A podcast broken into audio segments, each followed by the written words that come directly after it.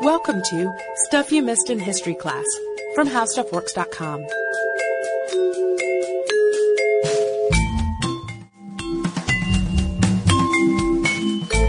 welcome to the podcast. I'm Sarah Dowdy. And I'm Deblina Chakraborty. And around Christmas this year, listener Hillary sent us the book Assassination Vacation by Sarah Vowell about the assassinations of three U.S. presidents, Lincoln, Garfield, and McKinley. And before I started the book, I figured of those three, I'd probably know the most about Lincoln's assassination. At least the scene, Ford's Theater, the circumstances, Lincoln shot point blank in the head, and the players involved, the actor John Wilkes Booth and his motley crew of conspirators. But I hadn't realized the entire breadth of the attack. The attack on Lincoln was really just one part of three planned assassinations that were supposed to go down that night. And I hadn't realized the intensiveness of the manhunt for Booth either, or the strange, sad stories about peripheral figures involved, like Booth's brother, the president's son, the Lincoln's theater guest the night of the assassination. It really proved to be a more in-depth and more fascinating story than I had imagined. So, in this podcast, we're going to talk about what happened the night of April 14th, 1865 at Ford's Theater, but also some of the events that happened long before that and long after.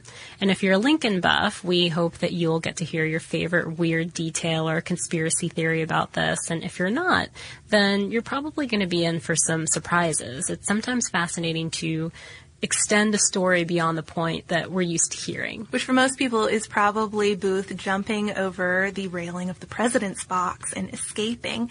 But the first semi-surprise of this podcast is going to be that John Wilkes Booth, who is now of course famous firstly as an assassin and secondly as an actor, was really a pretty big star.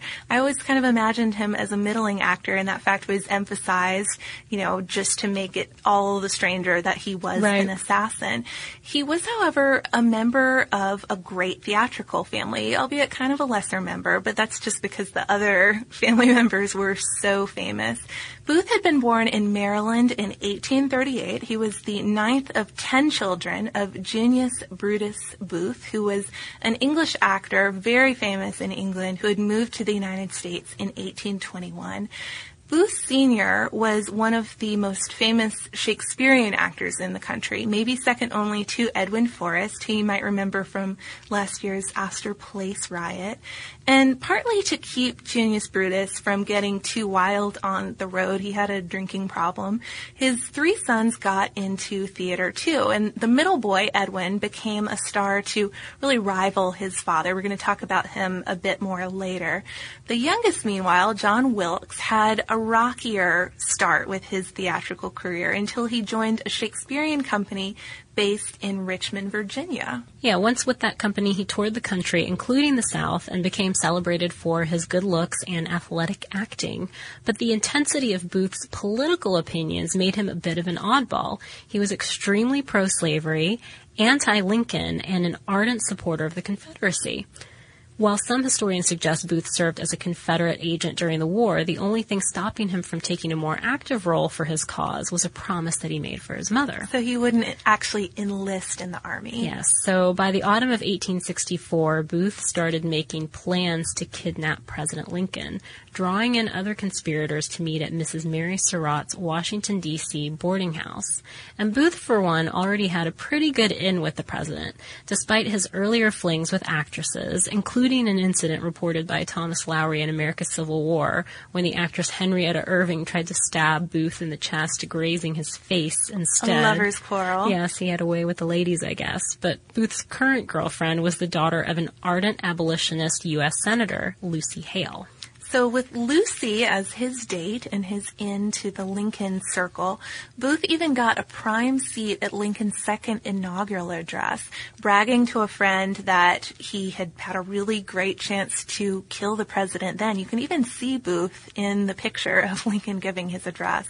The kidnapping plans ultimately kept falling through though, and soon enough, the motive to stage a kidnapping in the first place disappeared. So the point of kidnapping instead of killing had been to exchange Lincoln for Confederate prisoners of war. But on April 9th, 1865, the war ended.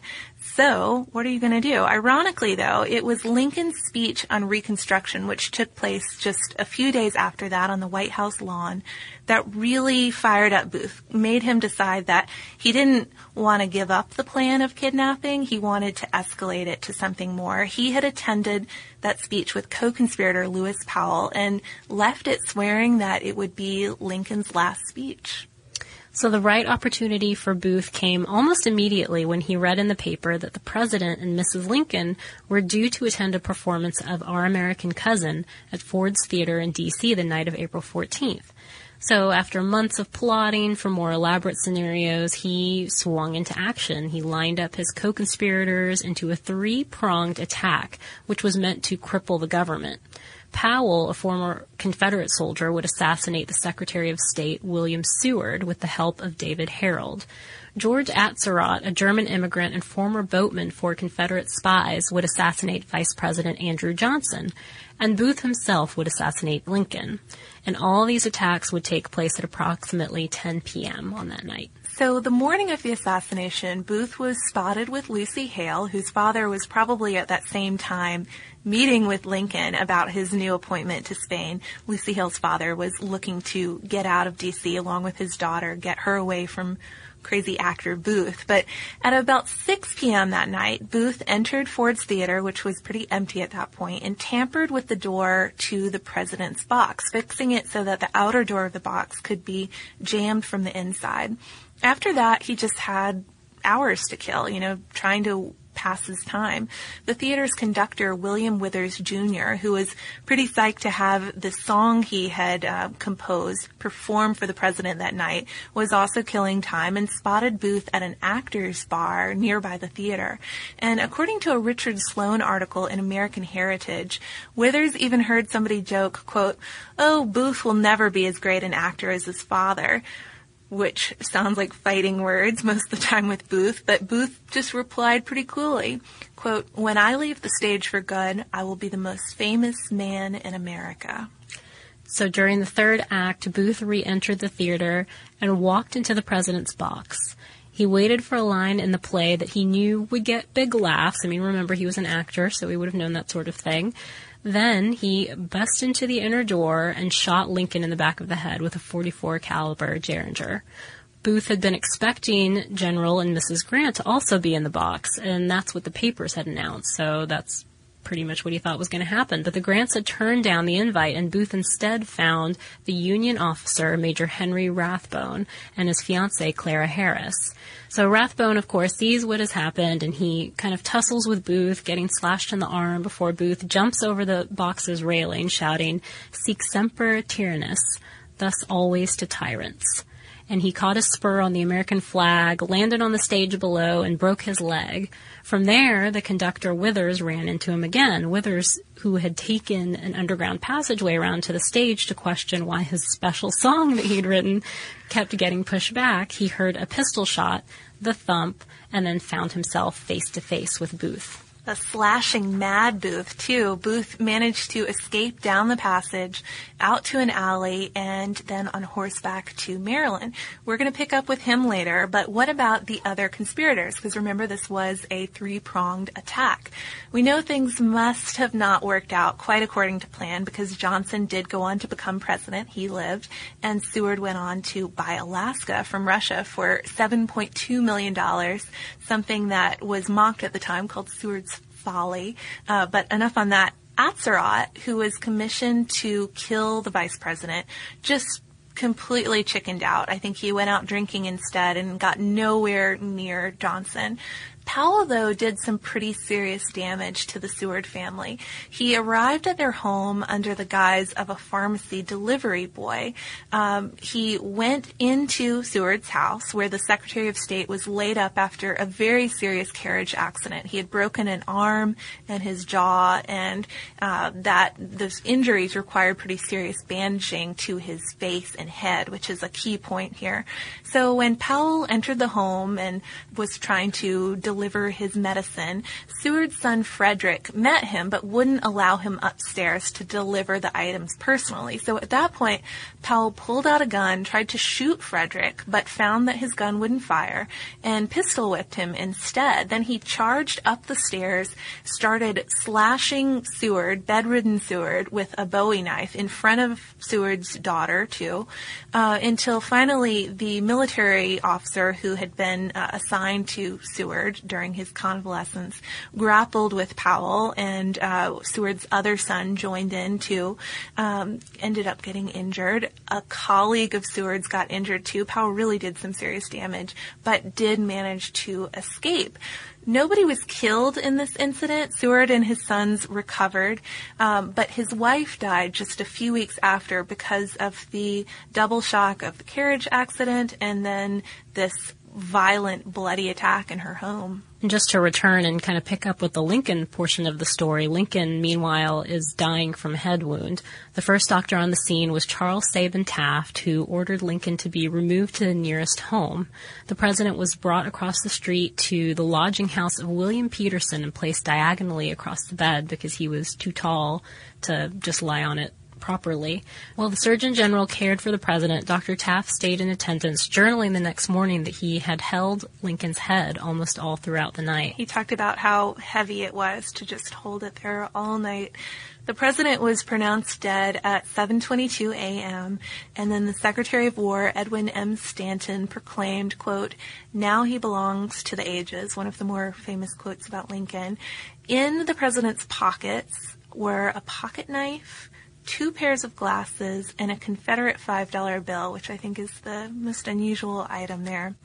Okay, so after the president dies, of course, the next day was Easter Sunday, which was the absolute perfect time to compare Lincoln's death to Jesus' sacrifice from pulpits across the country. So everybody is talking about Lincoln and everybody is talking about his assassin. After an autopsy, Lincoln lay in state at the White House and the Capitol before being sent on a 13 day train trip back to Springfield with plenty of open casket viewings. Uh, just a side note here, Vowell notes in her book that this was really great publicity for the new trend in embalming, seeing the president so many days after he had been killed. Meanwhile, as the president's body is traveling around, the search for Booth and his accomplices is heating up. It's the largest manhunt to that date, and it was helped along by the Secretary of War's $100,000 reward, which incidentally also helped shore up the historical record because according to a Smithsonian article by James Swanson, so many of Booth's trackers documented the experience because they were trying to get a piece of the reward. And so a, a lot of them did. It was split up among many different people. But after fleeing Ford's Theater, Booth had met up with David Herold, who, if you remember, was supposed to be on the Powell Seward assassination team. He had left Powell, though, behind at the Seward house. Those two hightailed it for the Maryland home of Dr. Samuel Mudd, who set Booth's leg, and then they spent five nights and five days in the woods waiting to cross the Potomac into Virginia. They had a little help, though. Yeah, a Confederate agent named Thomas Jones brought them food and newspapers. And it was a big disappointment when Booth read those papers. People hated him. He thought that he would be considered a hero, the destroyer of a tyrant. And he journaled all of these feelings, complaining that people were talking about him as a quote, common cutthroat. Once in Virginia, Booth and Herold wound their way to the farm of Richard Garrett, where they stayed under assumed names. Though they must have seemed like desperate men, the Garretts allowed them to sleep in their tobacco barn, but actually locked them in at night so that they wouldn't steal any horses. That night, Lieutenant Edward Doherty, in charge of the 16th New York Cavalry, along with detectives Luther Baker and Everton Conger, tracked the men to the farm the Garrett's dogs started barking at the sound of horses, and so Booth and Herold, of course, woke up. They tried to escape, but found themselves locked in. And by the time they were trying to kick out a board, the farmhouse was surrounded. So old man Garrett and his sons were pushed around a bit by the search party until they admitted where the men were in the tobacco barn. One of the sons was even forced to enter the barn and try to disarm Booth. Nobody else wanted to go in. Booth basically told him, you sold me out get out or I'll kill you. But despite having a whole cavalry, the law enforcement officers really kind of dithered about what to do because they did have orders to bring back Booth alive. He was, of course, wanted for questioning, but nobody wanted to get killed either, and everybody fully expected that that would happen if they had a face to face with the armed and desperate Booth. So their solution was burn the barn. Herold begged to be let out, and he eventually is let out. Booth, on the other hand, poses a kind of challenge to Baker, makes him a little proposition. Combat on open ground, Booth against the cavalry, just as long as they back up from the barn door. He creepily mentions to Baker how honorable he's been the whole time. He says, quote, Captain, I have had half a dozen opportunities to shoot you, but I did not. So at this point, Baker realizes, oh yeah, I'm holding this candle. So he loses that target. You can see him through the barn, the cracks in the barn walls. Yeah, he gets rid of that, but he declines Booth's offer. He says, quote, we did not come here to fight you. We simply came to make you a prisoner. Booth reduces the demands of his offer at that point. He says that he'll come out and fight if the men just back off from the door just a little bit.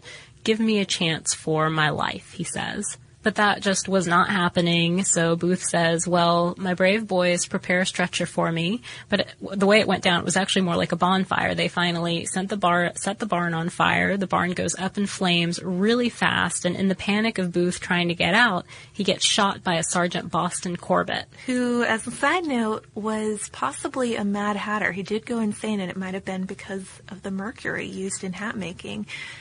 Back to Booth though, he was caught before he even hit the ground from getting shot by Boston Corbett, and he was presumed dead. In fact, though, he was paralyzed from the neck down. He could talk a little bit and move his eyes, but he couldn't swallow the water that was offered to him. He had to watch as Colonel Everton Conger checked his pockets and removed money and keys and tobacco and a compass. When Conger went into an inner pocket, he found the diary Booth had been keeping, you know, lamenting the fact he was wasn't a national hero. Plus, five photos of different ladies. One was a lesser known actress. Two were pretty famous leading ladies of the day. One was a soubrette type actress who was married to a violinist. And then the last one was Lucy Hale. So I don't know if Lucy maybe had a surprise when she heard the news. He had five photos in his pocket, but his official last words were, tell mother I die for my country. But he also had a few other last requests. He kept on asking to be able to examine his lifeless hands. He begged the soldiers to kill him. It sounds like a really gruesome, really horrible death. He died by the morning of April 26th. Booth's body was secretly buried, but then reinterred a few years later at his family plot in Baltimore. But the wild conspiracy theories began almost right away. The main one, of course, was that Booth didn't die. Instead, as the theory goes, he escaped, took the name John St. Helen, and went west. He told a lawyer in Texas that he was Booth, but left town. In 1903, then, the lawyer saw a clipping that a David E. George committed suicide in Oklahoma and had confessed he was Booth before dying. The lawyer recognized the photo as that of none other than St. Helen. George's body was mummified, which I'm not sure quite why, and it toured freak shows as Booth's body until at some point it went missing. So the Baltimore City Circuit Court has been petitioned even fairly recently to have Booth's body exhumed, including by some of Booth's own relatives, but they've declined for two reasons. One, there's really not much basis for this claim. It's probably Booth buried at the memorial. Secondly, though, it would involve exhuming a lot of the other Booths in the family plot. Almost all of those kids of Junius Brutus are buried there, and it's not really clear where each individual family member is located. So now that we at least kind of know, think we know what happened to Booth, what happened to the rest of his companions? Well, they were also snatched up over the time. Herold surrendered at the barn, as we mentioned.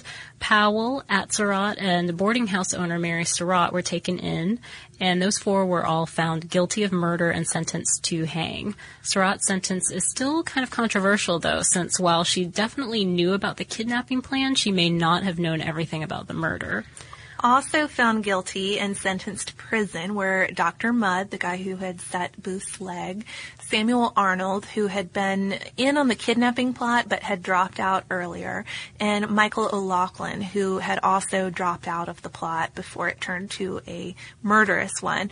And then finally, Edmund Spangler, who had worked at Ford's Theater, got a six-year sentence. There's another conspirator, though, Mary Surratt's son, John Surratt Jr., who wasn't caught for a remarkable 20 months. I mean, consider again, this was the largest manhunt to date. They were all out looking for this guy. When he finally was apprehended, he wasn't even convicted of a crime. So it's questionable whether John Surratt Jr. was even in Washington, D.C. the night of the assassination, and of course he denied it. But after it, he fled to Montreal, where he was hidden by a priest for a while, and eventually put on a boat to Liverpool, where he made his way to Rome, and according to a Don Bryson article in America's Civil War, actually enlisted in the papal infantry guards there, which sounds pretty bizarre and surprising. But Surratt finally revealed his identity. He had a hard time keeping that information to himself, and the Vatican agreed to extradite him. But before that could actually happen, he escaped from six papal soldiers, made his way to Naples, and then got on a ship to Alexandria, Egypt, where he finally got off the ship and ran into the American authorities. So after they caught him, you know, the U.S. District Attorney desperately wanted to convict Surratt, but the prosecution was pretty weak and the trial ended in a hung jury.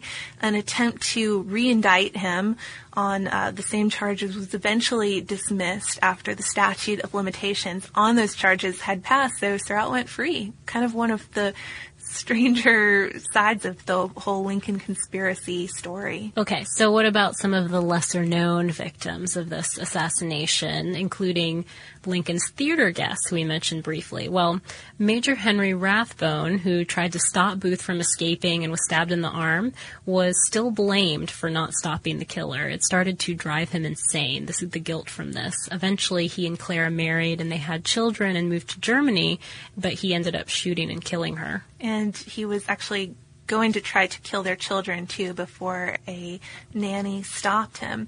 There is also one final twist to this whole story, and it involves an old, seemingly nonsensical word game type statement, and that is Booth saved Lincoln's life. Okay, so we're not trying to make some sort of commentary on Lincoln's reputation through the ages or something having to do with his being assassinated. It's actually a fact. Booth saved Lincoln's life, but it's a different Booth and a different Lincoln.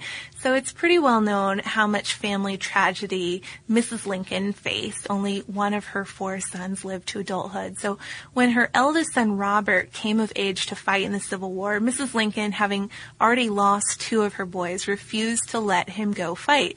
The president was kind of embarrassed by it, but Robert instead went off to college and only joined up the army in February 1865 in even then in a pretty cushy position. He was a member of General Grant's staff. He got to see Lee surrender. He wasn't really in too much danger. At one point in college, though, about 1863 or 1864, somewhere in there, he was traveling from New York to D.C. when his train stopped in Jersey City. Robert later recalled that a crowd was standing on the platform waiting to buy sleeping car places when the train began to move. He somehow got knocked over and dropped in the gap between the platform and the train. So he couldn't move. He could have been crushed. I mean, it sounds just like a horrifying, scary situation.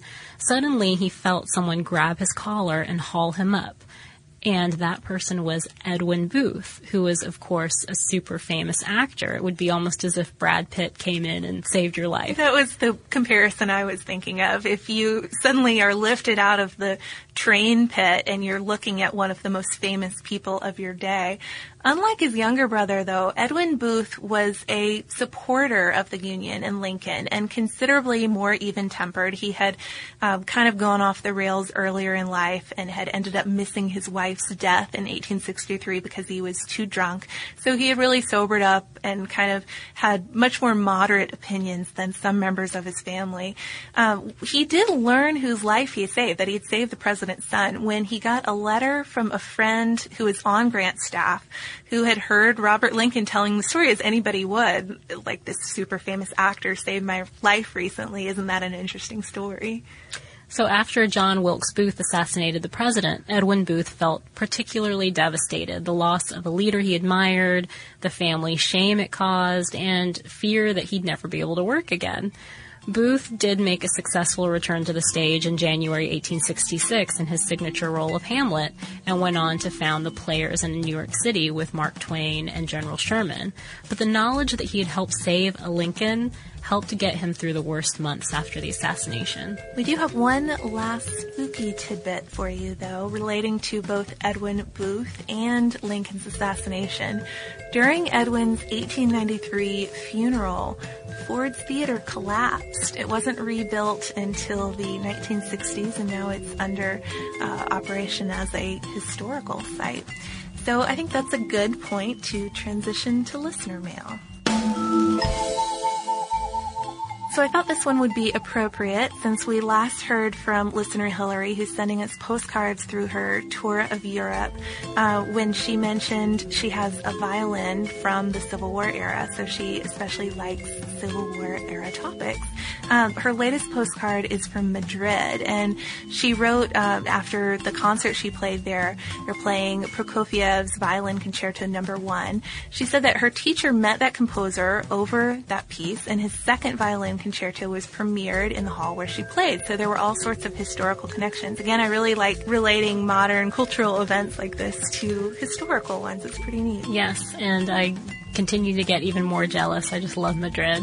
I know. One of my favorite places. Sounds like a, it would be a nice place to play violin too. Yeah, or do that. just about anything. Just, just do anything. So thank you, Hillary. We do enjoy getting your updates from your travels, and we enjoy hearing from all of you guys. So please continue sending us suggestions. I think Booth was suggested. Edwin Booth was suggested pretty recently. Today. was it today? I think it was today. It's so weird when we get requests on the day that we're actually recording the podcast of whatever the request is. are not as spooky as the theater falling down on the day of a funeral, but still, I do wonder if people can like read our minds or something when it's happening. I hope not. So, no, I hope not to. But continue sending us suggestions. We get so many of our ideas from you guys. And remember that now we're at History Podcast at discovery.com instead of howstuffworks.com. We have changed email addresses. We do, however, have the same Twitter account at Missed in History and the same Facebook. And if you want to learn a little bit more about some other things that happened during the Civil War era, maybe you're a buff like Hillary is, we have an article called How the Emancipation Proclamation Worked, and you can find that by searching on our homepage at www.howstuffworks.com. Be sure to check out our new video podcast, Stuff from the Future. Join How Stuff Works staff as we explore the most promising and perplexing possibilities of tomorrow. The How Stuff Works iPhone app has arrived. Download it today on iTunes.